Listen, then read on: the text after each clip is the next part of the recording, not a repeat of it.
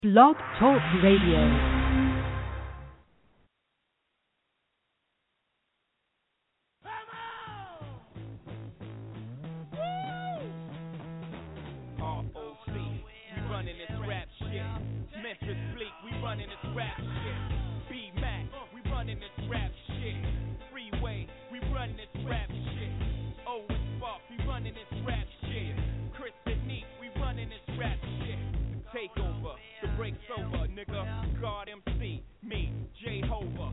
Hey, little soldier, you ain't ready for war. ROC too strong for y'all. It's like bringing a knife to a gunfight, pin to a test. Chest in line of fire with your thin ass vest. Bringing them boys to men. Them boys pull. What it do, America? It's your boy Brandon Stubbs back at it here. Another episode of Punch to the Face Radio. Again, you can be anywhere in the world this evening, but you're here with me, and as always, I do appreciate that. Uh, here on tonight's show, we've got a lot of fights this weekend we're going to talk about. We've got World Series of Fighting 15, we've got Bellator 131, we've got UFC 180, and but of course, all three of those cards are at the same time on Saturday night. So I'll give you a breakdown of the five fights you need to be watching this weekend. Also, uh, we will talk about um, we'll preview all three of those cards and give the five fights you need to watch. Uh, also, we'll talk about is Shogun Rua washed um, after his performance at UFC Fight Night uh, down in Brazil on Saturday. Uh, as well, Chael Sonnen has signed uh, with ESPN to be an MMA correspondent. I'll tell you what, that's a big deal or not. Yeah. Um, the on again, off again saga of Wanderlei Silva. That's that's just sad. And plus all the other news and notes in the world of mixed martial arts. As always, feel free to give a call into the show at area code seven one eight five zero eight nine eight five two, or you can tweet me at punch underscore the number two the face. Um, yeah, feel free to tweet me your questions, call in. Um, I, I tweeted out here a few moments ago uh, that um, Conor McGregor is a turd, and I do stand by that. Uh, so shout out uh, to my man Andrew Sawyer, uh, aka Paul X Kersey. Uh, his Twitter handle. Make sure you give him a follow. But uh, yeah, I, I can't stand Conor McGregor. Um, just don't like him. Just don't like him. So uh, I, I reason I tweeted that out. He actually was on a UFC tonight prior to the show coming on, and they had an interview with him.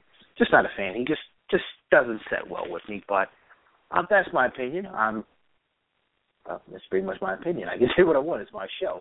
So uh, not a fan of him. Doubt if you ever see him on the show.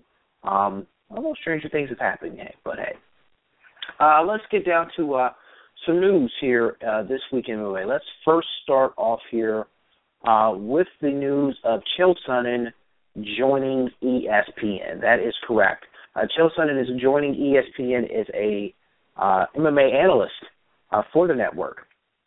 Now, if, if everybody remembers, he was let go of this position uh, with the UFC after his uh, drug testing fiasco here over the summer, uh, him being suspended for two years from the Nevada State Athletic Commission, uh, him now um, pretty much being a free agent, if you will, uh, in regards to his services outside of the company. Now, he has since uh, said he's retired from MMA, but would respect and honor the two-year suspension from the Nevada State Athletic Commission. Uh, but in the meantime, uh, he's still going to be doing commentating. You know, uh, he had did the um, Battlegrounds MMA uh, pay-per-view show. He did there um, com- uh, commentating along with uh, Jim Ross, uh, former uh, WWE announcer. So they did the the uh, play-by-play for that pay-per-view, and uh, Chael just started up his own podcast as well. So you know he had been busy, you know, kind of after being uh, real quiet and kind of laying under the radar. Um, you know, the, the months after the whole incident happened with uh, with the drug testing athletic commission, kind of laid under the radar. Was kind of quiet. You know, no one saw, heard from him. He Didn't know what the, what was going on with him. And then boom, he signs with ESPN. Now, let me explain to everybody why this is not a big deal. The reasoning behind that is ESPN really doesn't cover MMA. And I mean that, that that's not a, a jab or anything, but let's just be honest. They don't. Um, they don't have any MMA events that come on the network. Uh, the only time Dana White is ever on the show is when they have a big pay per view when they have him on. Uh, they may have a couple of fighters on uh, during you know pay per view week or if a pay per view is announced and they happen to be in the same city doing a press tour where a fight's going to be at. But that's not something ESPN go- gives heavy coverage to like they do in NBA, like they do in NFL, like they do Major League Baseball, hockey, or even soccer for that matter. It's still a niche sport to ESPN.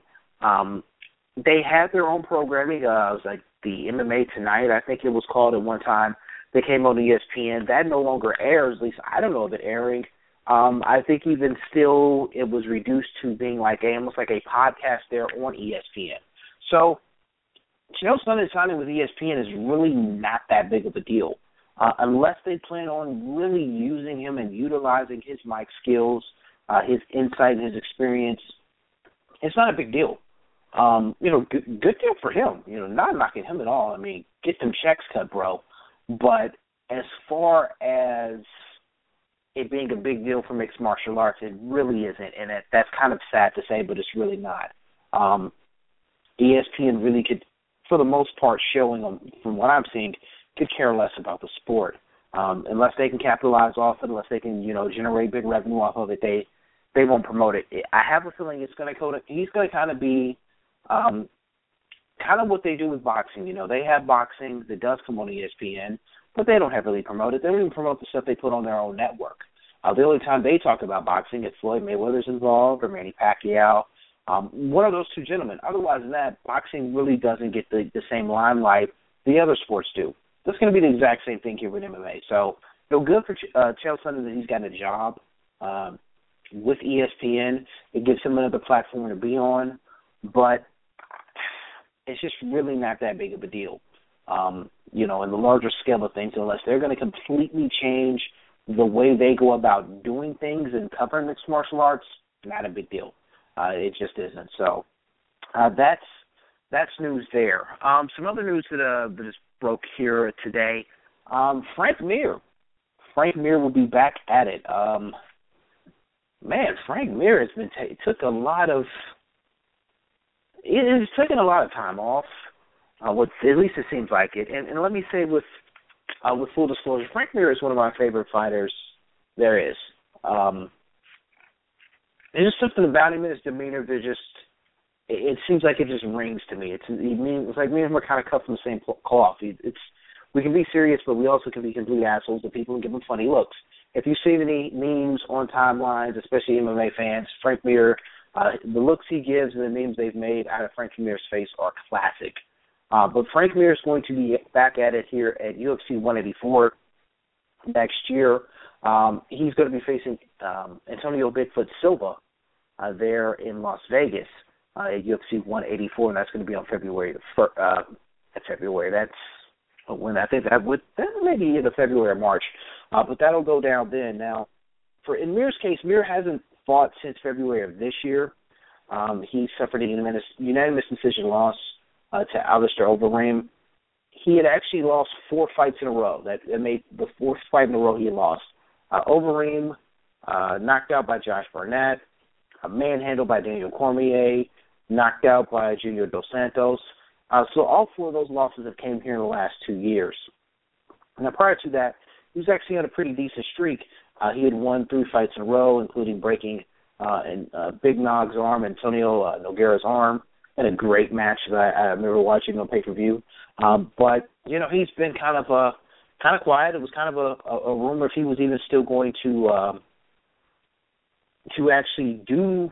You know, if he was going to stay active, if he was going to continue to fight. But uh, all signs point to yes, he is going to fight, and that fight is going to go down here next year. So Frank Mir will be back. And as far as Antonio Bigfoot Silva goes, uh, this is going to be his first fight um, you know, I mean, a, a, not his first fight, excuse me. Uh, this will be a rebound fight from him after getting knocked out by Ben Rothwell here in September. Um, I, I think I actually have that wrong. Let me have Ben Rothwell. Um, oh, I'm all discombobulated here on my fighters here. Um, Silva's last fight was against Andrei Arlovsky here in September, and he got knocked out by uh, Andrei Arlovsky. Um, that was actually after he stopped being able to do the TRT replacement. Um, we were kind of wondering what kind of fighter he would be. Doesn't doesn't look great, um, but you know that fight will go down here next year. Uh, interesting matchup, really a crossroads fight for both guys. Frank Mir loses. In all due respect, Frank Mir's career is probably done. um, as far as being a fighter in the UFC. Is there a chance he could continue to fight elsewhere? Eh, possibly, but would that make any sense? Probably not. Um, so, and in Silva's case, you know, he loses back-to-back fights. So if he ever to get knocked out, okay, then you got to kind of wonder, you know, him being off the TRT, uh, if that's something he wants to continue to fight. Now, in his case, he has to take it because he has suffered from gi- uh, gigantism. I mean, I'm saying that right. Um, but he still can't get sanctioned to use that, so that's something he can no longer take. But I don't know. We'll see. But that's not going to be until next year, and obviously, uh, closer to the time for that fight to happen, we'll have more information on that, and um, yeah, more more of a thorough breakdown of that fight come that time. But something we can talk about right now is fights that were announced here earlier today for UFC on Fox 14. Uh, that's going to go down here uh, on January 24th, and that will be uh, I don't I don't know where it's going to be at, uh, but it's going to be on it's uh, excuse me it'll be in Sweden. Uh, it'll be in Sweden uh, on uh, on Fox on regular Fox, not Fox Sports One. Uh, and we actually have two pay per view quality types of fights uh, that'll be going down there, part of that card. Uh, the main event is actually going to be a de facto uh, number one contender match because, well, Daniel Cormier and Jon Jones are going to be fighting next year. Um, Anthony Rumble Johnson and Alexander Gustafsson are now going to be fighting uh, there in January 24th. So really the winner of that fight is going to be the next guy in line for a title shot. It just makes the most sense. You got the top four guys and the 205 pound division who are going to be squaring off against each other and in fights. So makes sense there. Completely get it. Um, and no, we're not giving away a VIP package to Sweden at this time. However, uh, stranger things have happened. We may hustle something up here uh, for Punch to the Face Radio to where we give out some VIP packages for our listeners to go to Sweden. But that's going to be uh, the, the main event there. The co-main event is actually maybe the more interesting out of um, out of the fights. The co-main event is going to be uh, Dan Henderson, who's going to be going dropping down in weight uh, to fight back down in middleweight, which he did uh, during his time frame um, there at Strikeforce. Uh, he's going to be taking on Gegard Mousasi at 185 pounds. So that fight's going to go down there. Um, in Hendo's case, you know, Daniel Cormier said he felt really light. He was able to take him down with so much ease uh, when he fought him earlier this year and just completely destroyed him and made Dan Henderson look awful out there. Uh, he just, you know, I don't want to say he looked like a shell of himself, but he just didn't. Dan Henderson just didn't look right, and for someone who is, you know, who's fought for as many years as he's fought, I kind of wonder a little bit how much tread is left on his tires. I'm kind of wondering if it's the same thing with Shogun Rua, which I'll get into a little bit later in the show. Um, but you just kind of got to wonder what's what's left in his tank. Now, for Gegard Mousasi, you know, he's a loser two out of his last three. Got choked out uh, by Jacare Souza here in September. Um, you know, he choked out Mark Munoz uh, earlier this spring, and then earlier this year he also uh, lost unanimous decision to Lyoto Machida, where he just seemed like he couldn't pull the trigger at all. So this is a pivotal fight for him at the middleweight division. If he struggles in middleweight, you got to kind of wonder if there's going to be any point of him staying at middleweight or him thinking about moving up to 205. Uh, I know he's fought at 205 here previously. Makes sense. Uh, it should be something he can do, but um, I, I don't know. I, it's it's an interesting fight. You know, that's that's a very stacked card. It's only two fights announced so far um, for that in Sweden, but um, we will see. But that that's going to be the the co-main event. So Gegard Mousasi, Dan Henderson at middleweight, uh, co-main event for UFC on Fox uh, here in January. So that's going to be January 24th. Uh, that fight is going down. So we got that that's going to happen. Um, no other really big fights that have been announced thus far um, from anyone else. Uh, but you know, UFC says here on Monday they have big announcements uh, coming in regards to uh, their fight schedule here for 2015. Rumor has it it's going to be around 50 cards, 50 events, 50 fights they're going to put on.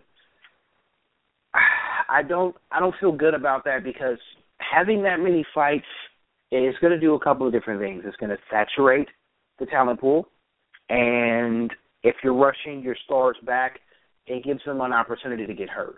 uh, whether it be hurting in hurt in camp or hurt in a, in a cage. I, I don't know, but it, it'll be interesting to see. Again, they they always figure out a way to to, to pull things together. Um, you know, this weekend is is no different. You know, Cain Velasquez was set to defend his title, uh, but Mark Hunt is now stepping in. It's going to be interim title bout. Uh, that's because you know he got hurt. You know, he got you know with when um with Cain getting hurt, you know, we I had to drop him out of the top ten list. Um, he's saying, you know, it's going to be, you know, six another six weeks or so uh, before anything, and then rehabbing, and then so it's a mess. I mean, we may not see Cain Velasquez fight until sometime in the spring. Um, we've had other guys who got nicked up here and there, so I don't know, man. The 50 events it does give you an opportunity uh, for some of these guys who have been injured this year uh, to you know be maybe more active next year. But it, again, that can open up a, a whole Pandora box of different things. Uh, but also interesting to see if they can if they give uh, more female fighters an opportunity. Uh, you know, they're going to have the strawweight division. They have the bantamweight division. You know, more fight cards does give more of these ladies opportunities um, to get more fights. Uh, for them to also also find more talent there in the female divisions, and knowing how the UFC operates, more than likely adding another female division whether it be somebody absorbing from Invicta FC, who knows? But I, I look for that to happen. If they're going to put that many events on, they're going to get again need another division um, to do something with. So the women's makes sense because I don't see them doing a cruiserweight division within the UFC's men ranking. So there's that. So that's that's um, that's what they have announced, and obviously on next week's show we will have more details on those uh, quote unquote 50 events that they're going to have and how all that um will settle in and how that'll all work. Um, so it'll it'll be interesting to see. They they've they're getting things together. I know they've even they've uh, leaked some of the information has leaked out in regards to uh, fights in February already. So you know, UFC staying busy. This is what they do, but I don't know, 50 events in one year. It's just seems extreme. Um, but hey, if you got a UFC fight pass, you're gonna be getting every dime of what you spent. So there is that. Um, let's let's get into the saga here of uh, Wanderlei Silva. So Wanderlei Silva was set to be a part of this weekend's Fan Fest at um, in San Diego for Bellator 131. Uh, Bellator sends out a media blast to all of us here in MMA media here on Monday um, subsequently saying, you know, Wanderlei Silva is going to we're, we're welcome him a part of the team. He's going to come here. He's going to be a Dave & Buster's, uh, meeting with the fans, signing autographs, taking pictures, and, and what have you. So everything looked great, you know, as far as that goes. It looks like that was going to be a done deal. Um, you know, it's, it's he's not fighting for Bellator. He can't fight for Bellator right now because he's suspended. He may not be able to get a license anywhere. Um, you know, all that happened. We got that email here Monday afternoon. Well, Tuesday happens. Um, Mid morning, you know, late morning my time. I get an e- we, you know, we we start hearing things flutter about. You know, news is circulating out, and the news is Wanderlei is a no go. And then uh, we heard something officially from Bellator he won't be able to participate. Wanderlei Silva is still technically under his contract with the UFC. Now, if you've read my story on BadCulture.net, um, you, you kind of read the details, but I'll kind of break it down again. Wanderlei Silva attempted to retire himself um, around like September 19th of, of this year. Uh, that was after he was uh, had some hearings and knew he was going to get some sort of consequences from the Nevada State Athletic Commission after running out on a drug test over the summer. Uh, he ran on that drug test, a random drug test, when he was supposed to fight uh, Chael Sonnen. Come to find out, Chael Sonnen had his own issues with drug tests, so there you go. But nevertheless, he didn't even take his test until he just decided when they came to his gym I'm going to run out of my gym. So he literally ran out of his gym. Now, I don't know if he literally did it or figuratively, but from all indications I've heard, he literally ran out of the gym. So by doing that and, and pretty much avoiding a drug test, uh, the Nevada, State Athletic Commission said, okay, here's what we're going to do: lifetime ban and a seventy grand uh, fine. Uh, right now, Wanderlei Silva is still trying to fight both of those. Still trying to fight the lifetime ban and the fine. He said, "Why am I paying you a fine when I don't plan on fighting?" So, you know, he I'm thinking with him retiring, he can kind of go about and say and do whatever he wants. Unfortunately, it does not work that way. Now, he was spotted in a um, XFC card uh, down in Brazil. Uh, he even called out Chael Sonnen at that time for a fight. Um, there's even been rumors of him fighting over in Japan on New Year's uh, Eve or New Year's Day uh, against Phil Baroni. You know, it's been a lot of weird accusations uh, in regards to what he's doing, what he can't do, and what he can do. Well, it's pretty evident from the UFC he can't do anything. Uh, he cannot do anything with any other promotion uh, right now because he's still under his contract with him, and he can't can't appear anywhere without their okay. Obviously, can't fight for any outside uh, promotion. He can't do anything as long as he's under the UFC contract. Even with him retiring, his contract was still put in a frozen state. So pretty much the UFC owns rights to Wanderlei Silva until they say different. Um, they do this in place if a fighter retires and decides to come back and thinking with them retiring they null and void their contract. Wrong.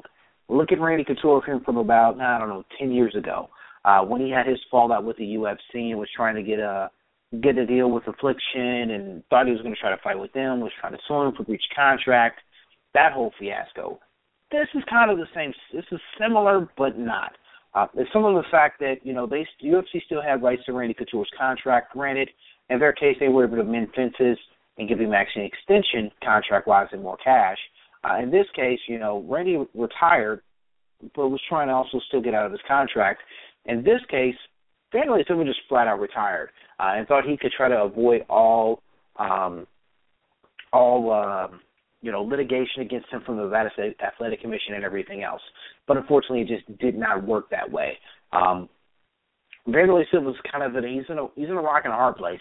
Um, he can still train guys, you know, and, and obviously help guys out as a trainer, but he can't do anything. And for Bellator, this was this was kind of a shot in the arm, man, because you know, one thing that they're doing, they're trying to build a brand and trying to build, bring more attention to their brand and trying to rebrand themselves. That is, and Wanderlei Silva would have brought more name recognition for them, which is something they're trying to seek. I, and you know, they're they're trying to bring guys who are popular in the sport or you know, former Hall of Famers, uh, trying to bring that audience over to Bellator. Um, they're doing this with, you know, we've seen Frank Shamrock doing work with them, Randy Couture. Um, Royce Gracie was named their uh, their brand ambassador. I mean, Royce Gracie is synonymous with the UFC. I mean, he's the first tournament winner. Um, epic fights there within the UFC and in Pride as well. Uh, so who better face of the organization than Royce Gracie? Um, and uh, Ken Shamrock is another one who's been brought along and has been doing some stuff with uh, Bellator uh, here in recent weeks and months. So you know, they thought they were going to do the same thing with uh, Wanderlei Silva, but unfortunately that is a no-go. Um, where we'll see Wanderlei Silva next, we don't know. Uh, but I have a feeling he's probably going to do something stupid and try to fight outside of the country. Um, but I really feel bad for anyone who wants to do business with him because that's going to catch a lawsuit from the UFC. I don't see them letting anything like that slide. Um, unless Wanderlei Silva can buy his contract out or get some sort of release, I think his days of fighting are done uh, he'll just be put on ice by the UFC. I mean, he decided to uh, break the rules and run out of his drug test. He's got to actually now face up to that. Now, he may be able to get out of a lifetime ban uh, from the Nevada State Athletic Commission. Um, he can attempt to see if he can get a license in other states, uh, but in most cases, all states recognize other state suspensions, and especially the Nevada State Athletic Commission, with them kind of being the big dog uh, among commissions for combat sports.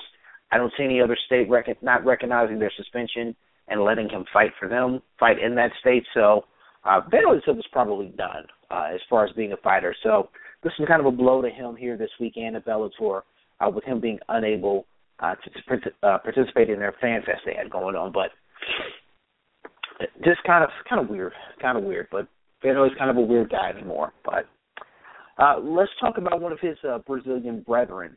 Um, well, well, let's first recap uh, this past weekend's fight night cards, and then we'll we'll get to uh, Shogun Rua. And again, feel free to tweet me throughout the show here at punch underscore the number two the face, and as well give a call into the show at area code seven one eight five zero eight nine eight five two. So this uh, this past weekend, the UFC put on uh, two fight night cards. Um, one was really good. The other one was eh, not so much. Let's start with the one that was really good. on Friday night they had a UFC Sydney uh, that went down live from Sydney, Australia. That was on UFC Fight Pass.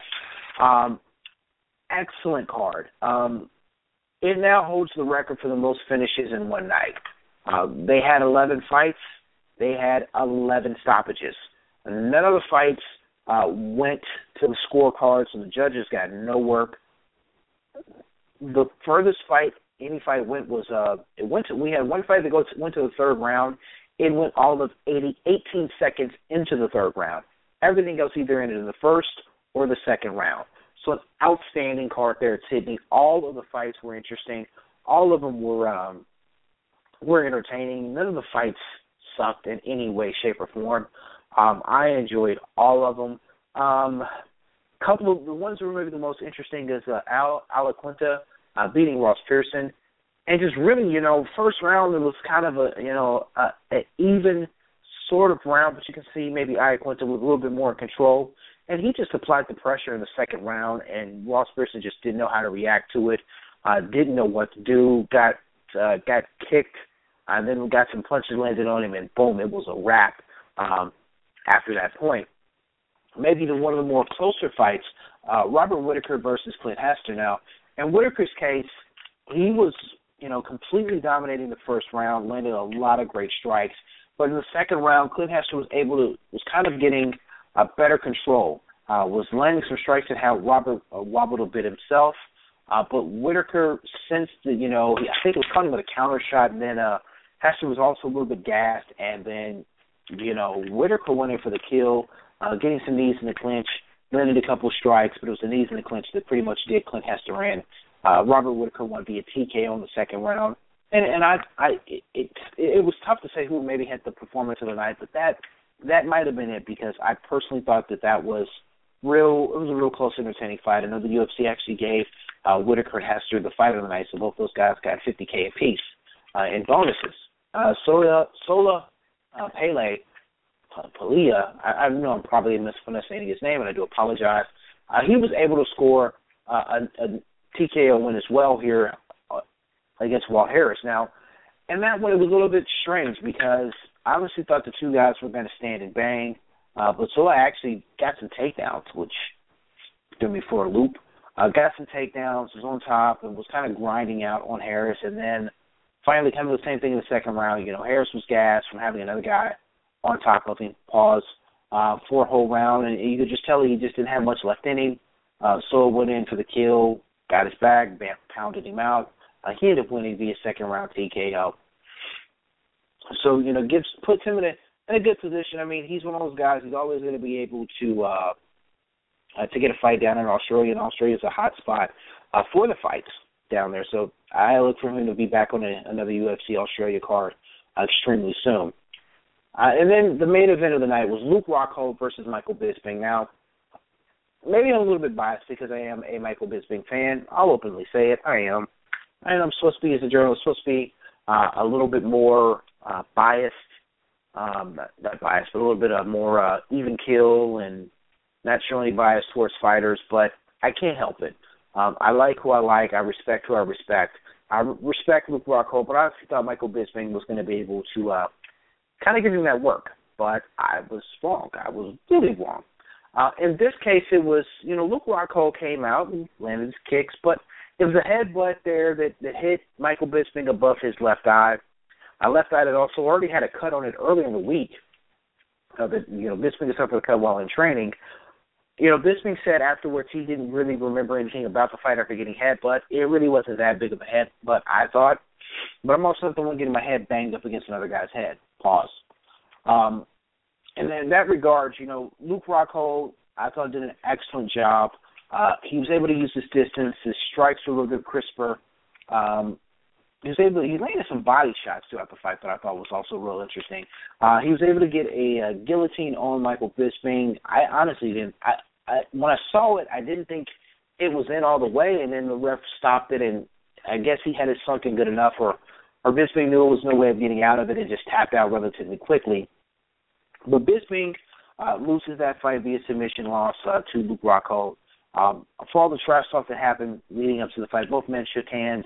Uh, have a lot of respect for each other as fighters. So I, I'm glad that all ended well. Now, as for what's next for them, that that's now debatable. Uh, one thing Luke Rockhold has made extremely clear um, here in the recent days following uh, the UFC Fight Night in Sydney is he believes that uh, Vitor Belfort is not going to pass his random drug test uh, leading into his fight here with uh, Chris Weidman next year. So he's pretty much preparing himself to be the step in to get that fight. Um, whether it happens that way, who knows? But he feels that he should be able to step in and get that fight. So that's route he could go. He may been getting, you know, a shot at Chris Weidman that way. Uh, he's also wanting uh, a rematch against Jacare Souza, who he beat during their Strikeforce days.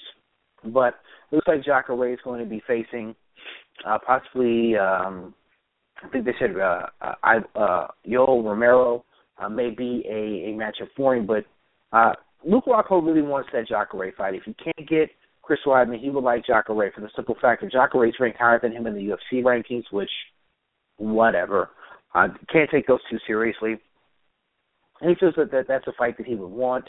Um, if he can't get the Belfort fight, you know, for Michael Bisping, it's kind of almost, unfortunately for Bisping, it's back to the drawing board.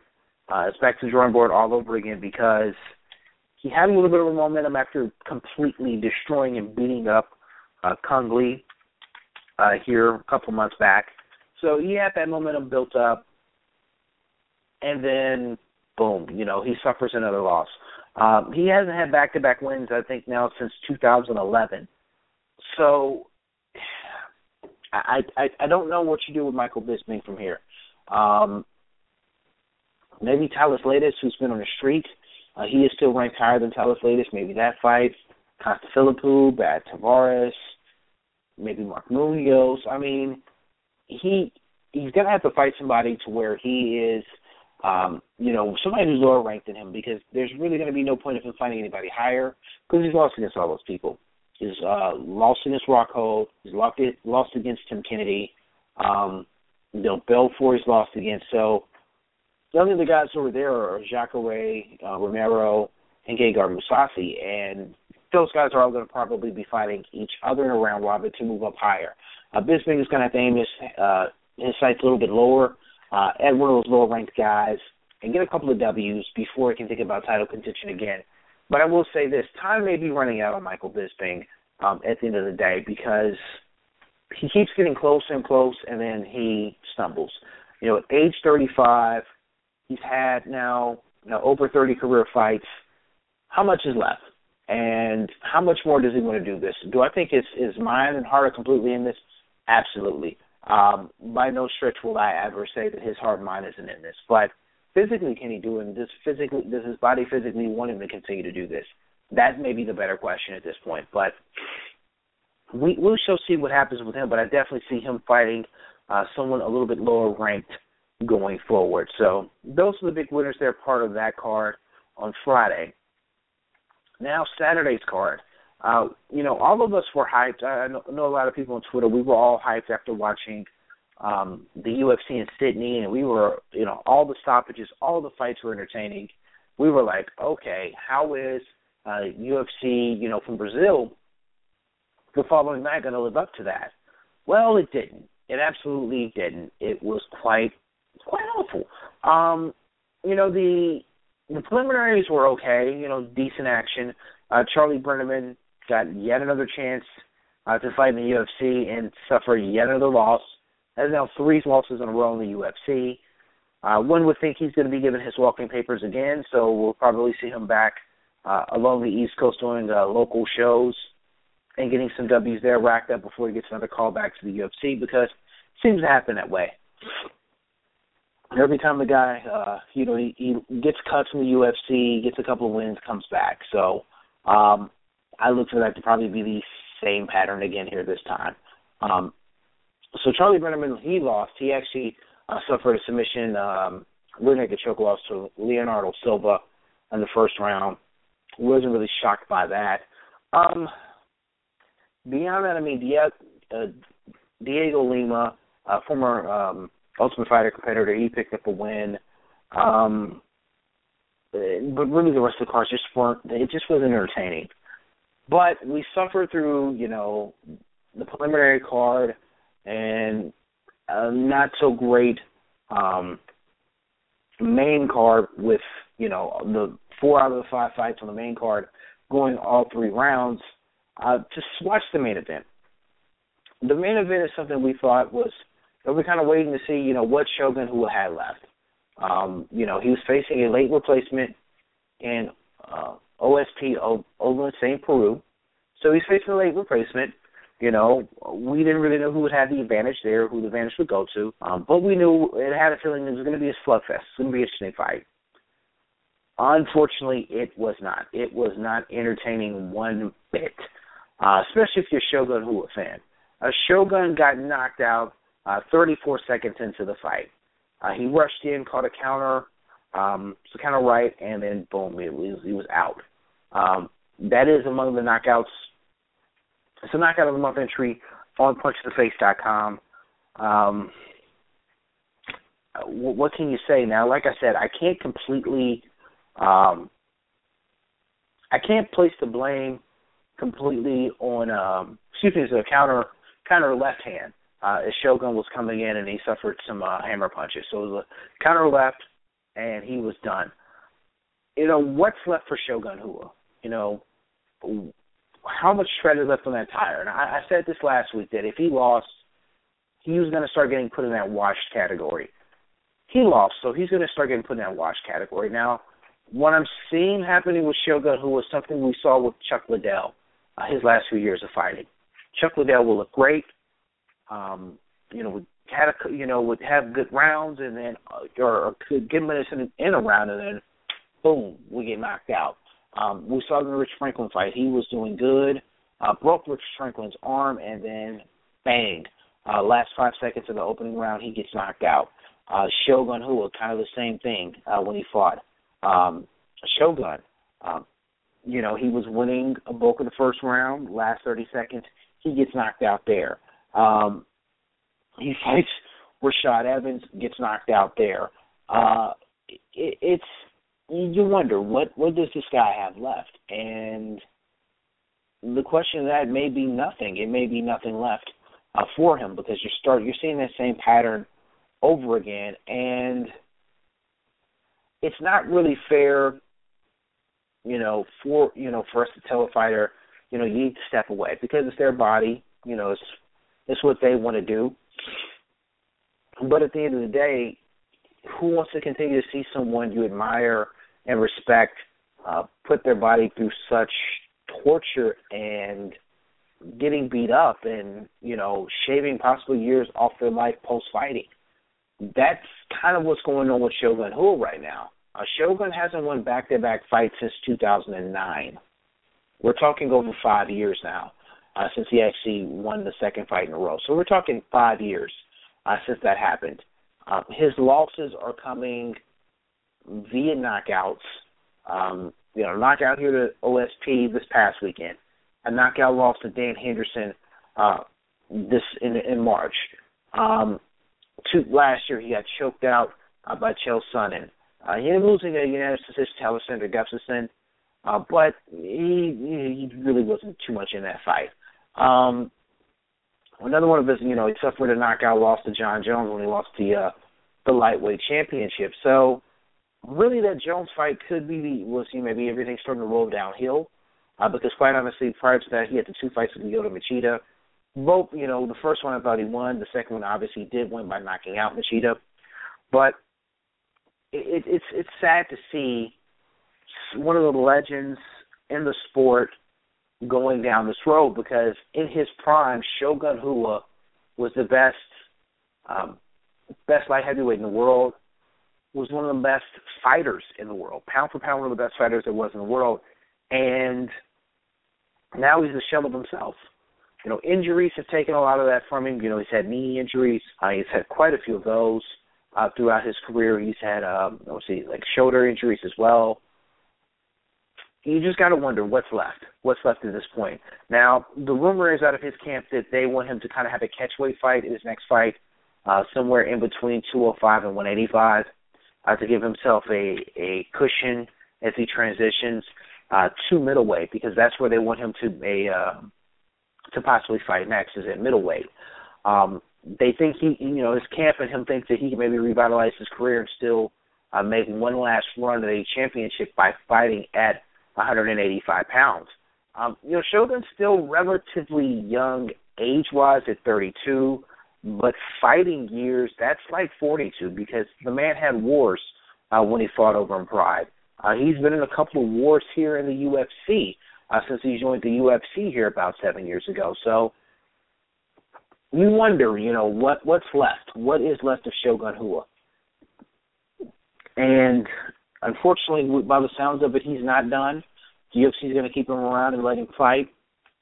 I don't think it's right. I don't think it's necessary. But what do I know? It's it's not my company. But I think Shogun, who was completely washed, and even if him moving down to 185, I, I don't I don't know. I, I don't see that being much of a difference uh, fight wise for him going forward. But but hey, what can I say? What can I say? But yeah, Shogun, who was you know knockout loss, pretty devastating. Now, as far as for OSP goes, this moves him up now in the top ten there in the UFC's light heavyweight division.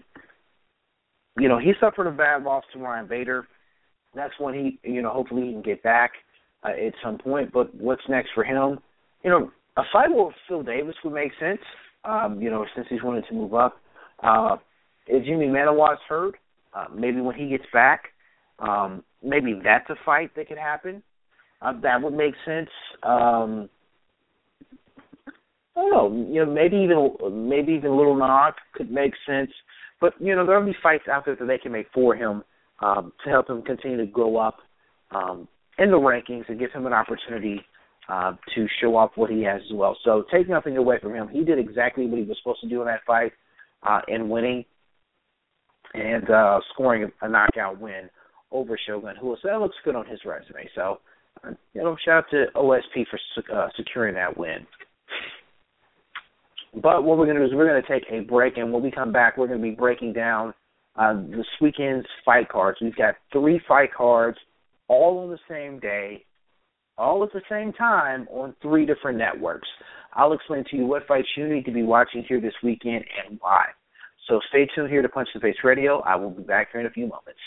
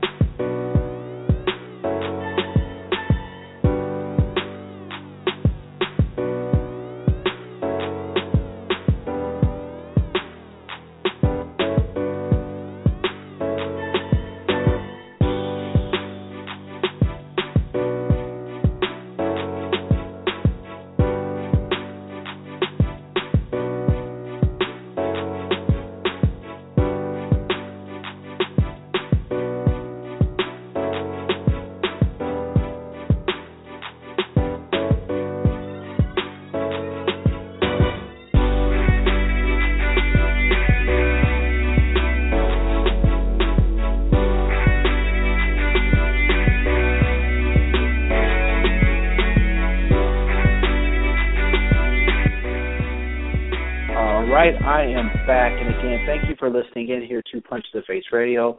I'm your host, Brandon Stubbs. Feel free to give a call into the show at area code seven one eight five zero eight nine eight five two. Also, you can tweet me at punch underscore the number two the face. And as well, you can tweet us here at Bad Culture on Twitter as well. Make sure you check out badculture.net and punchtheface.com. Now, the uh, break music you just heard was brought to you by my friends over at TitleFight.com. Uh, music is completely licensed, courtesy of them.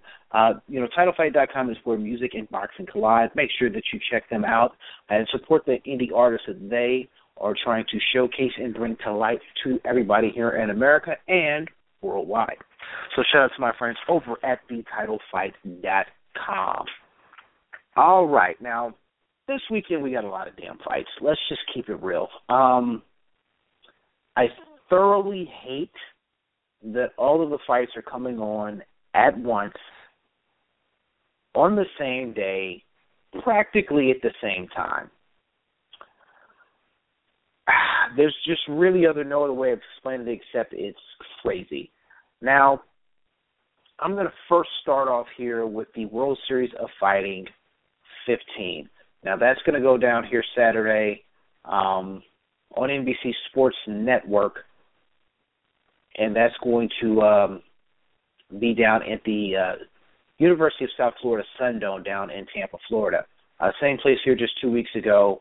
Uh, Titan FC had their card, so it's going to be back down. Uh, more MMA coming to South Florida.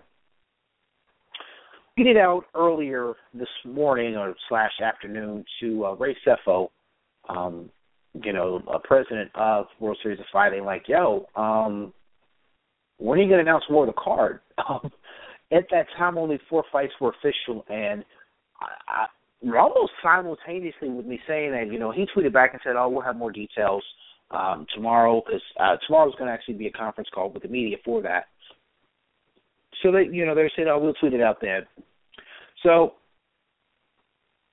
uh, later, like I said, almost simultaneously, yeah, it was a link uh, from I want to say MMAfighting.com uh, that had the full fight card listed. I'm going to be completely honest with you, not impressed. Um, pretty much the, the card is filled. The back end of the card is filled with just local guys. That they're they're trying to uh, you know have on top to sell tickets down there in Florida. So I, I'm really can't say much on the caliber of fights we're going to get uh, there, but um, yeah, yeah. The main card though is it is interesting. The main card is going to be headlined by David Branch versus Yushin Okami, and that's going to be for the middleweight title there for the World Series of Fighting. Uh, Justin Gaethje will be t- defending his lightweight title against Melvin Guillard. Uh, you missed my interview last week with Justin Gaethje, and pretty much he's saying he's going to hand out a fade this weekend. Uh, make sure you go to uh, check the archives here on uh, Bad Culture Radio's page. If not, uh, definitely check out on iTunes podcast. Just type in Bad Culture Radio. You'll be able to pull up all the podcasts here from that Punch of the Face Radio, and as well as the Ruckus Boxing Show.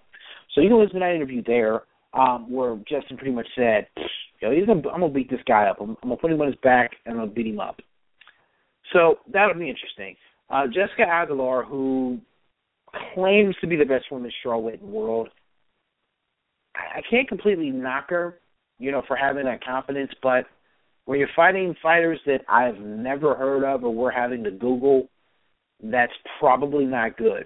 Um, in this case, she's going to be facing um, Kalindra Faria. Hopefully, I'm not enunciating that right. Um, now, she does have a an impressive record, but the fights have all been in Brazil. So we don't know exactly what we're going to be getting our hands on uh, when she's fighting here in the States. Now, when she has stepped up in competition in her career, she's lost against the bigger names.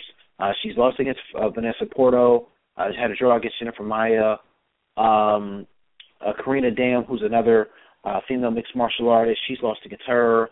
Um, and, and another, uh, looks like be uh, Claudia uh, Glahida, um, hopefully, I'm not saying that right. Another um, female fighter who's uh, fought here in the states.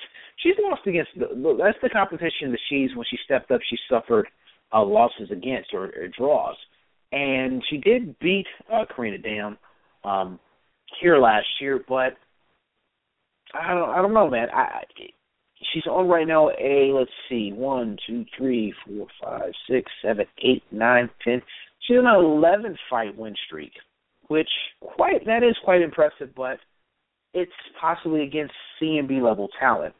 Now, in Jessica Aguilar's case, I, I don't know if I can put that distinction on her still being the best strawweight in the world because she's really not fighting the best strawweights. Um, she really hasn't fought a top strawweight since uh, last year and in 2012, where she had two fights against uh, Megahoney uh, Fujii. Hopefully, I'm not saying that right. She beat her once in Bellator, and then she went over in Japan and beat her then as well. Uh, she did beat Carla Esparza um, in Bellator back in 2011. So that was a split decision, and quite honestly, I thought Carla won that fight. I, I don't know if Jessica's still the best strawweight in the world, and with her fighting these competitions there, I don't know. So that'll be a fight to kind of to watch and see. Really, those are the only three fights of note. They're a part of the Bellator card, the uh, excuse me, the World Series of Fighting card, uh, for the simple fact that that's just it. I mean, everybody else or other people that I've honestly not heard much of. Uh, Jorge Patino is going to be fighting on the card. Uh, that he's a uh, close to 55 veteran and he's still fighting uh, at this rate out of uh, out of Houston, Texas. You know, he's fought for legacy, uh, fighting his work. He's pretty much over the last few years has made his living uh, fighting there. So we'll see, we'll see, uh, we'll see. But that that's that card. So um, I'll have as soon as a fight there that I do say is one of the top five you should watch for the week. But that's that fight card there. Now uh, we get to we'll go to UFC 180. So UFC 180 is going to emanate from Mexico City in Mexico. It's actually where Mexico City is at. That's going to emulate there. Um, that card was initially going to be headlined by um, Cain Velasquez versus Fabricio Werdum. Those two gentlemen have actually been coaching um, the Ultimate Fighter Latin or Latina uh, that you can see on UFC Fight Pass.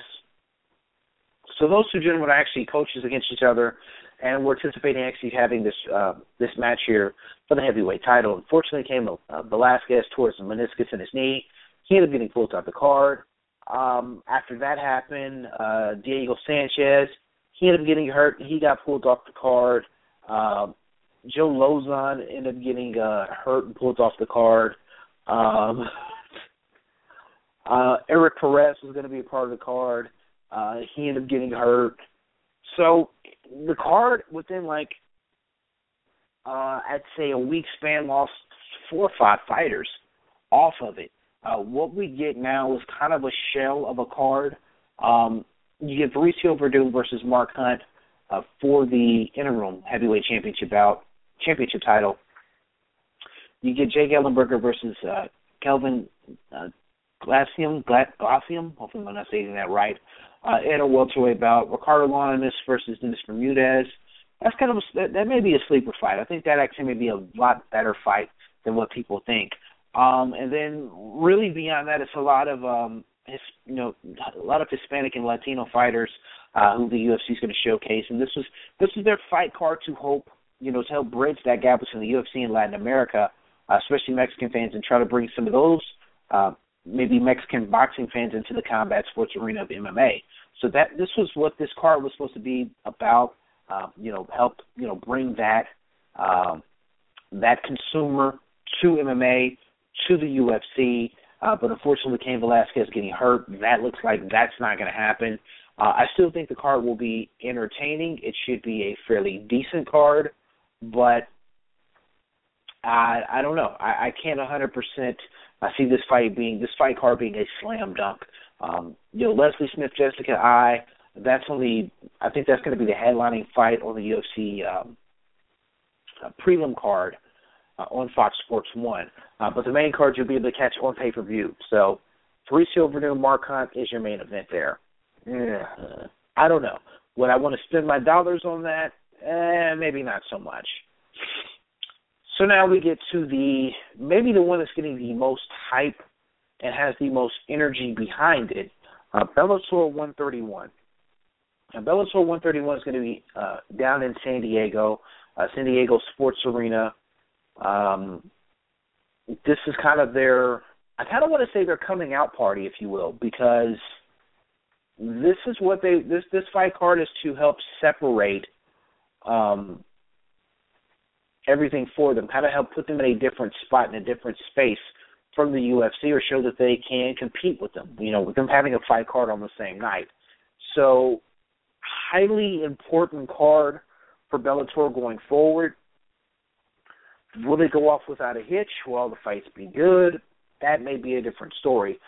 The fight card is headlined by Tito Ortiz versus Stephan Bonnar. Now, both these gentlemen are actually UFC Hall of Famers. Um, Stephan Bonnar hasn't fought in a long time. That's going to be a light heavyweight. The people's main event, if you will, is actually going to be Will Brooks versus Michael Chandler. That's going to crown the undisputed uh, lightweight champion for Bellator. Um, Will Brooks was the interim champion.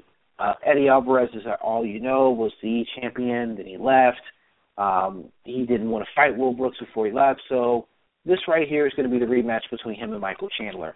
Undisputed championship will be on the line, so we're going to have a, you know, Will Brooks will be crowned the official champion, or Michael Chandler will get back his title. Uh, King Mo Lawal is actually now going to be facing a replacement in Joe uh, Vitapetto, I'm not saying that right. He's supposed to face Tim DeBlass, but Tim actually ended up cutting himself um, with a nasty gash above his eye uh, in training. So, you know, that that actually got changed here about 10 days ago. So, Joe's actually going to step into this fight on two weeks' notice and face King Lawal. Should be interesting. Um, middleweights in a fight that should, if this doesn't end in a knockout, I'll be shocked. Uh, Melvin Manhoef will be facing, facing Joe Schilling. Um, for those who aren't too familiar with Joe Schilling, um, guy's a kickboxer. Um, granted, he's kind of he, he's suffered a loss uh, uh, his last time out in kickboxing, uh, but actually this year went um he went two and one in kickboxing. Great fighter as far as that goes there, uh, with uh, quite an extensive uh, record in kickboxing. He's 17 wins, 11 knockouts there, seven losses. Um, but you know, MMA wise, this is kind of going to be a a new world for him in that regard. So um, we we shall see. Now, Manhoef has a little bit more experience in mixed martial arts in the ground game, but that's also something that's never been a strong point of Melvin Manhoef. Uh, it, you know, his thing is going to be the stand and bang. Um, so I wouldn't be shocked if these two stood toe to toe and tried to knock each other's heads off. That's what makes this fight interesting. Uh, highly, highly interesting uh, for those uh, who are fans of uh, kickboxing and the striking. These two guys can strike.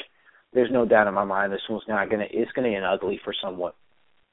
Speaking of fights that could end ugly, Mike Richman, who had one of the uh, better knockouts um, here in September, uh, he's off of a knockout of uh, Ed West. He's going to be facing Nam Phan. Uh, that's going to be the uh, the initial fight, as far as part of the main card that'll come on Spike TV. Uh, this is after himself in back-to-back losses. He had a, a, a nice knockout win. Uh, for Nam Phan, he's kind of another one of these guys. He's um, kind of flown on the radar a little bit here this year. Um, he had his opportunity in the UFC, did not look, did not really do good there at all.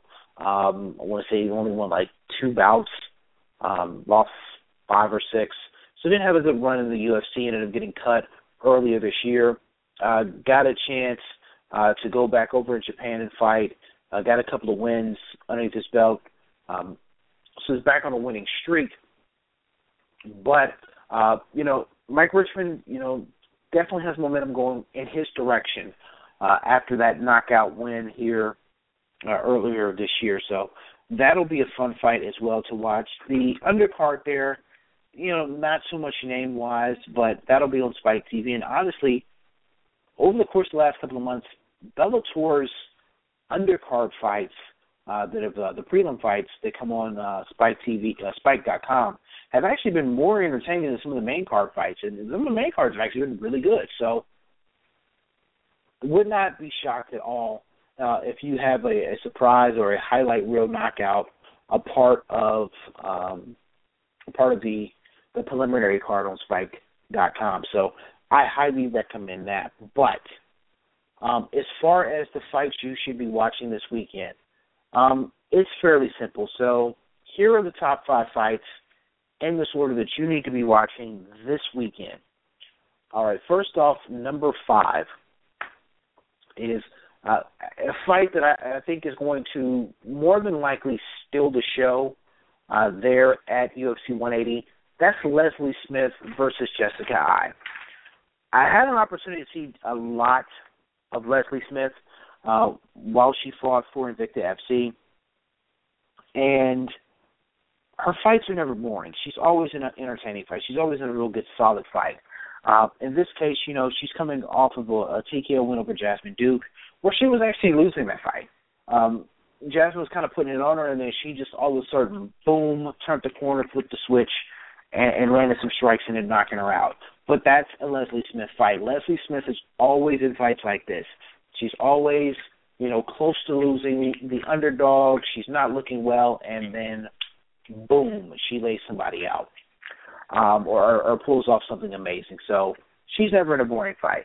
Jessica Eye lost an extremely close and questionable split decision loss uh, to Alexis Davis.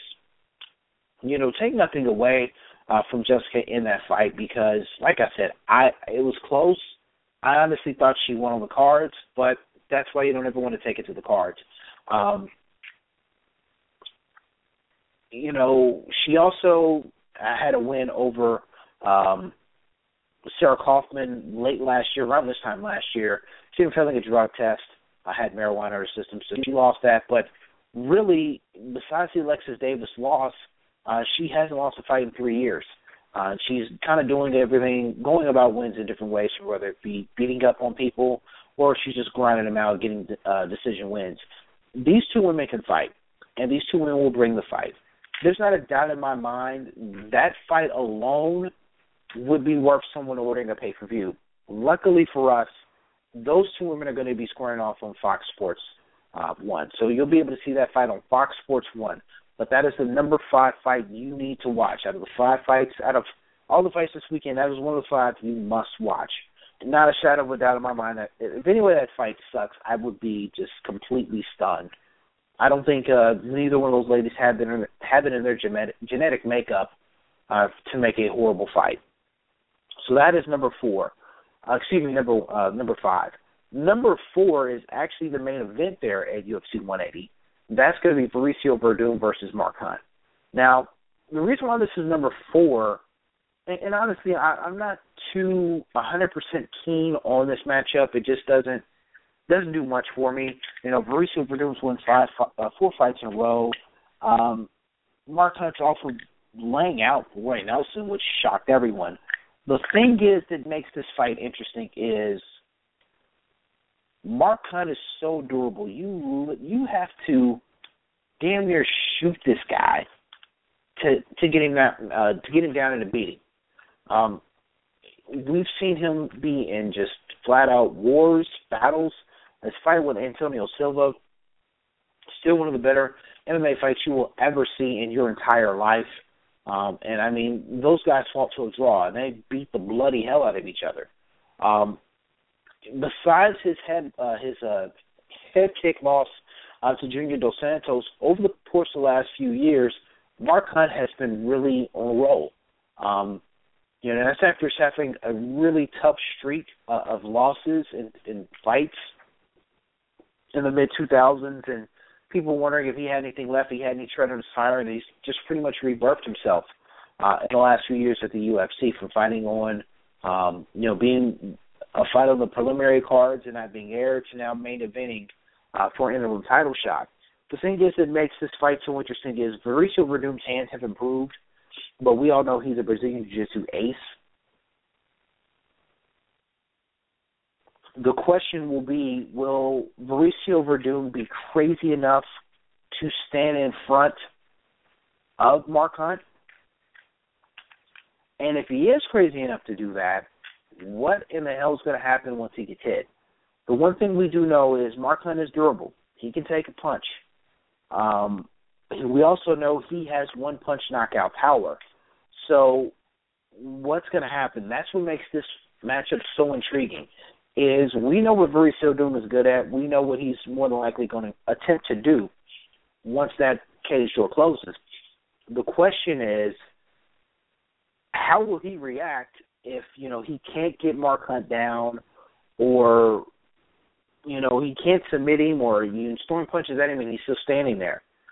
You know, Mark Hunt can change anything in, in a blink of a you know you know blink of an eye with one of those punches. So that's what makes that the number four fight you must watch this weekend because it just makes it so interesting and so intriguing because you just don't know what we're going to see uh, there from those two gentlemen. Kind of the same thing here with the with the number three entry is Tito Ortiz versus Stephan Bonnar. You don't know what you what you're going to see here. Now, part of me really thinks this could be just a complete and utter shit show. That's what part of me thinks. I don't want to think that, um, but it, it could happen that way. It could just be one of those things. That's just it could be like a train wreck in many ways. You just you, you just you want to see it, but you don't want to see it. That's what this fight could actually end up being, is a complete and utter train wreck. That's what makes this fight number three. The thing is, Tito Ortiz beat an, an extremely undersized Alexander Shlemenko uh, in his last fight here at uh, Bellator 120 uh, back in May. Beat an undersized guy. And the last time he legitimately fought a light heavyweight was Stephan Bonnar, and that was 2012. That was two years ago. Lost an unanimous decision there. Didn't look good doing it. Um, prior to that, he lost to uh, Little Nog, Antonio Nogueira, Rashad Evans. You know, he had suffered a lot of losses. So, you know, him going to Bellator, him getting kind of that soft touch in Alexander Shlemenko. I don't know how how much can how much value can you put in that win? You know, Stephan Bonnar Stephan Bonnar hasn't fought since UFC 153 back in 2012. So he's literally hasn't fought in two years. And that fight was a knockout, TKO knockout loss to Anderson Silva. Nothing to be ashamed of there. However, in his post-fight uh, drug test, he ended up failing that uh, for having uh, antibiotic steroid in his system. So he was, you know, that a lot of it kind of kept hush hush. We knew he had failed the test, but you know the UFC still still kept him in house. Um, oddly enough, he ended up um, getting put in the UFC Hall of Fame uh, the following year, the following summer, was uh, with um, Forrest Griffin. So you know they still kept him around. We still saw him doing stuff with uh, uh, with the UFC. Uh, but here in the recent year, he's been working doing commentating for Titan FC, uh, doing their color uh, commentating for them. I, I don't know if he'll be going back to that upon his uh, fight here with Tito Ortiz. But um, man, it, it's it, it's weird, man. I don't know what I really don't know what to make of this fight. You know, they're building this up as being a bad blood fight between these two gentlemen. Um, we saw the, the altercation in the ring that was so staged and so weird when the fight was announced. I don't know what kind of fight we're going to get. I don't know what Stephan Bonnar has left. Uh, you don't not fighting for two years, how much ring rust does he have on him? How much did he openly train? Um, you know, during his time away from the cage. Uh, you know, Tito Ortiz, granted, he won his last fight out, but again, it was against an undersized guy, a middleweight who was moving up to a light heavyweight, and even still then was underneath the minimum, uh, underneath the uh, the minimum weight, by like four or five pounds. So, how much can you take into account for that? And really, even in the last for Stephan Bonnar, you know, prior to his loss to Anderson Silva, he won three fights, but he didn't really beat anybody. Kyle Kingsbury uh, and Krzysztof Soszynski. Um, didn't look great in those wins, but he he got wins. Um, so, like I said, it's one of those things. I don't know what to really make of of this fight. It is the train wreck that that you see, you know, that you see the car accident on the highway that everybody slows past and look. That's what the equivalent of this fight is. It is the car accident that you're slowing up and you're looking at. You know, those two names are going to bring eyes to Bellator 131 which is Bellator's plan the whole get go. So, you know, we'll see. Um, but maybe the main fight you need to be paying attention to there, I'll speak on in a minute. But coming in at number two, the second most, um, second fight that everyone should be watching here this weekend is going to be from our friends over at the World Series of Fighting. Uh, that's going to be uh, Justin Gaethje versus uh, Melvin Guillard it's no secret that I I'm a fan of Justin Gaethje. Again, I should be a little bit more um, unbiased in regards to that, but I'm a fan of him. He's uh, ranked number nine here on the punch per pound list here on Punch of the Face Radio. He's he's a hell of a fighter. I, I I really do think he is one of those guys that he is begging to get on a larger stage. Um, he really needs. He's going to be one of those guys. He's going to really need to face top, higher quality competition here soon. Uh, or my fear is he's going to get complacent in the sport. Melvin Guillard's the best that they can give him at this point there at the World Series of Fighting. You know, Melvin Guillard's a Melvin Guillard's one of the things. He's a catch twenty two. We you don't know what you're going to get out of Melvin um, on any given fight. Are you going to get to Melvin who's going to be a little bit calm and relaxed and not rush his striking to rush in to do something stupid? Or are you going to get to Melvin who's going to be a little, you know, he's going to be overly aggressive, uh, ready to bang, and could possibly make, uh, lay somebody out, um, you know, within the first 80 seconds of the fight. You know, that's the thing. He hasn't been consistent enough for us to say one way or the other. Now, he ended being the kind of the calm, semi-aggressive guy against uh, JZ Cavalcante here uh, in July. He was able to score a TKO win in the second round.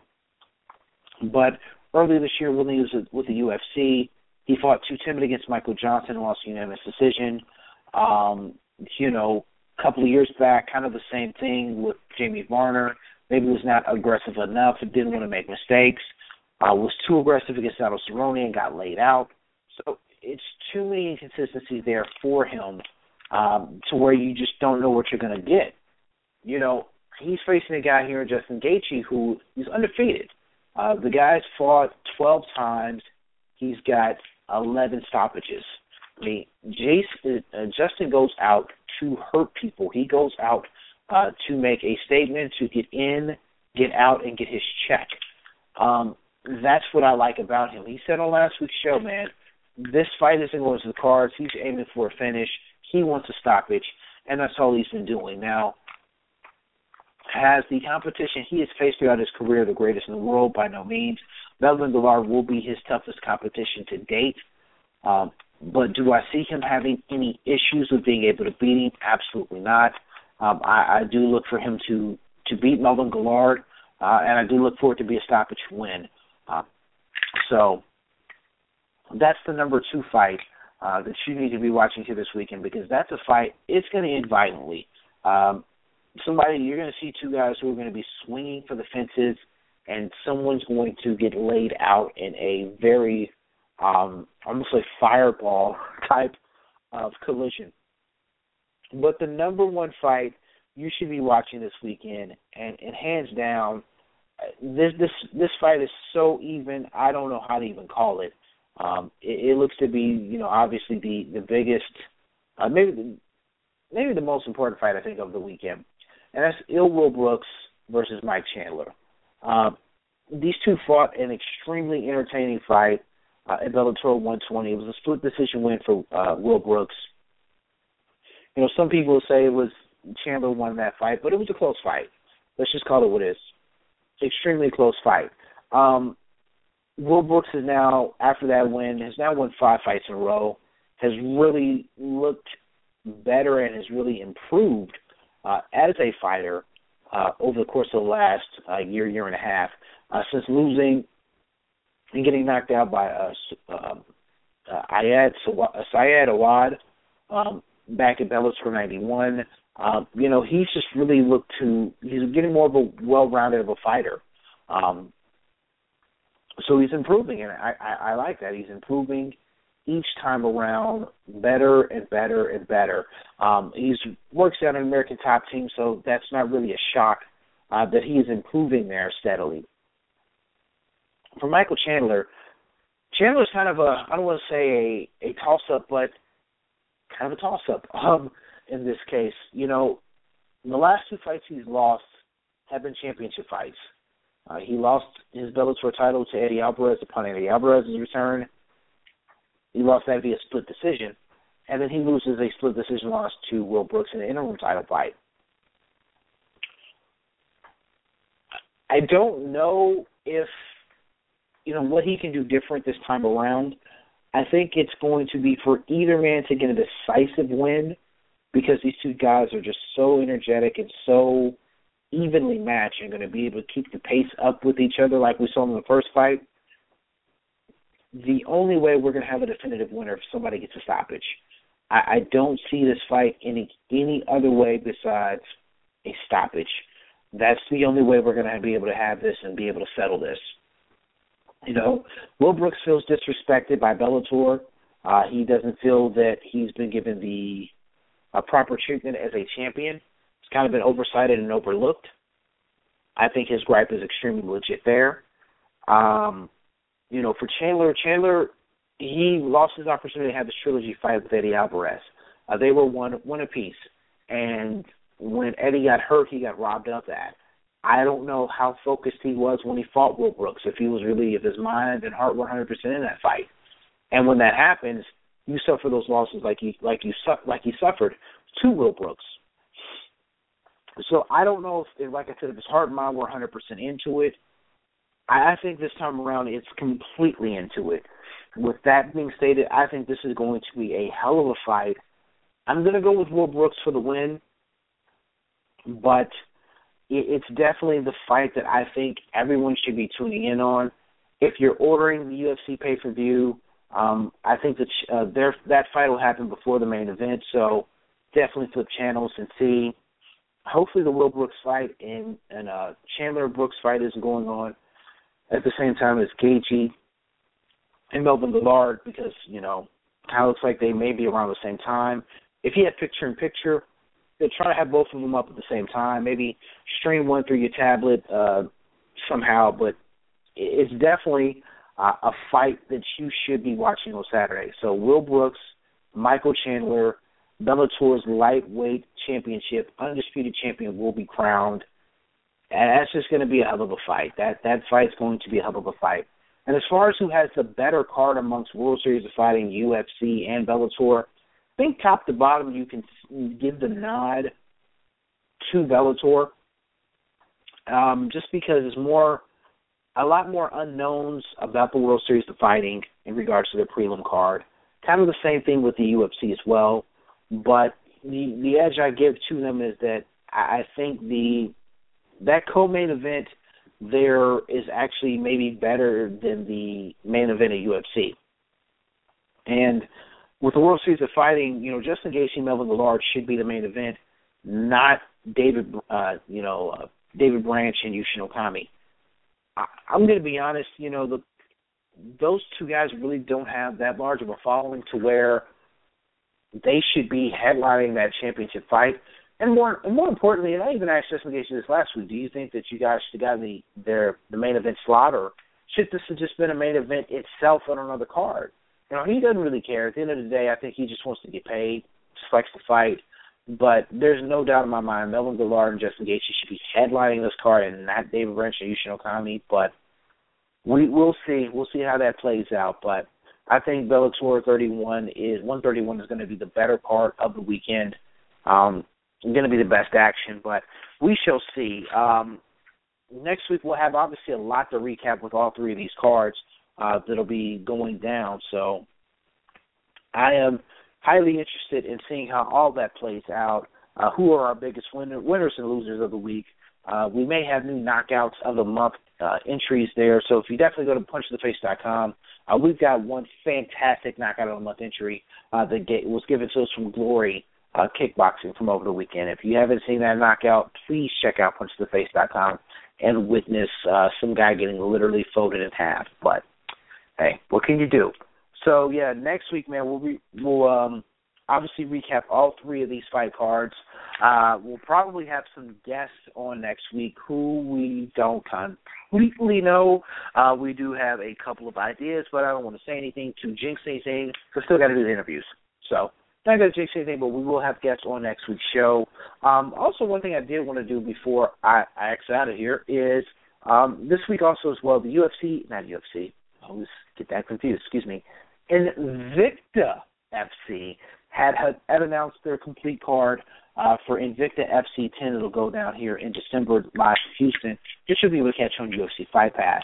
Uh, Michelle Waterson, uh, Herica Tiburcio, uh, yeah, um, that's going to be for the Bantamweight Championship. Uh, Michelle Waterson will be making her defense there. Uh, Tonya Evinger versus uh, Cindy uh, Dandois in a bantamweight bout. Um, maybe that should be for the Open Bantamweight Championship there at Bellator at um, Invicta.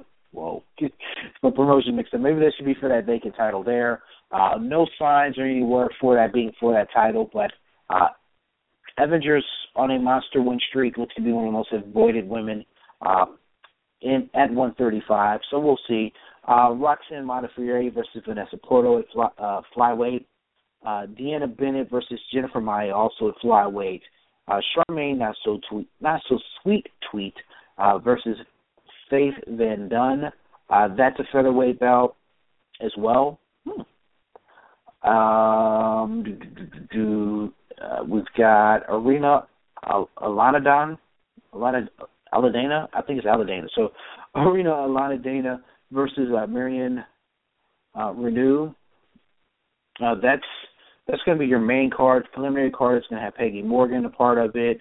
Um, Casey Robb, uh, uh, Janju Fry, Elena Gray, uh, all a part of those cards who fought on other promotions and uh, previously here uh, for Invicta FC. So that'll go down in December. We've reached out to a couple of fighters and hopefully can have them on here in the coming weeks leading up to Invicta FC 10. So that uh, the former card has been announced.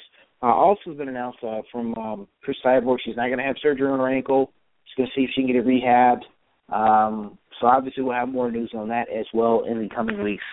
So we're hopefully after the new, new year she can fight and finally see what she can do at the bantamweight division. But time will tell. Um, that's all the show we have for tonight. Um, since there's no guests, we're going to cut a little bit shorter. Uh, but next week, like I said, we'll, really have, we'll have guests on the show. We'll be recapping all of these fights here from Saturday night. Um, feel free throughout the week to tweet me at punch underscore the number two the face. Any of your MMA questions, thoughts, uh, people you want to see on the show, or comments from people on the show. Um, also, make sure that you check out uh, all of the shows here on Bad Culture Radio Network here through the BlogTalkRadio page, or as well on iTunes Podcast. So just go to iTunes underneath podcast, just type in Bad Culture Radio. You'll be able to listen to all of our podcasts as part of the network. And more importantly, they're all free. So you can listen to all the podcasts that you want. Some of uh some you can listen to some of your favorite MMA fighters and boxers a part of our programming on our show. So make sure that you go to check us out there. Uh, as well check out punchtheface.com, my personal site where I pretty much post uh stupid stuff. Uh, knockouts of the month are just there. People love those. So if you haven't visited that, definitely check. Make sure you check out punchtheface.com. Badculture.net is where I do my serious work. Uh, you'll see some information to write up there in regards to the fights. I'll probably have a little bit more in depth here in regards to the top five fights you can watch this weekend. We'll have that over at badculture.net for, .net for you here this weekend as well. Um, otherwise than that, man, everybody be safe. Don't do anything stupid. Uh, I haven't had to name a dumbass of the week in a couple of weeks, and I'm feeling good about that. I want to keep that streak going and not have to name anybody a dumbass of the week in MMA. So I just want everybody to be on their best behavior. Um, be safe. It's starting to get cold out. It's going to snow here Saturday where I'm at. So everybody be safe, stay warm, stay blessed. Enjoy these fights this weekend because again, it is going down. Three fight cards, three different channels, three different promotions outstanding action all the way around. So I want everybody to enjoy, and until next weekend, uh, excuse me, until next Wednesday, uh, this is Brandon Stubbs signing off here for Punch the Face Radio.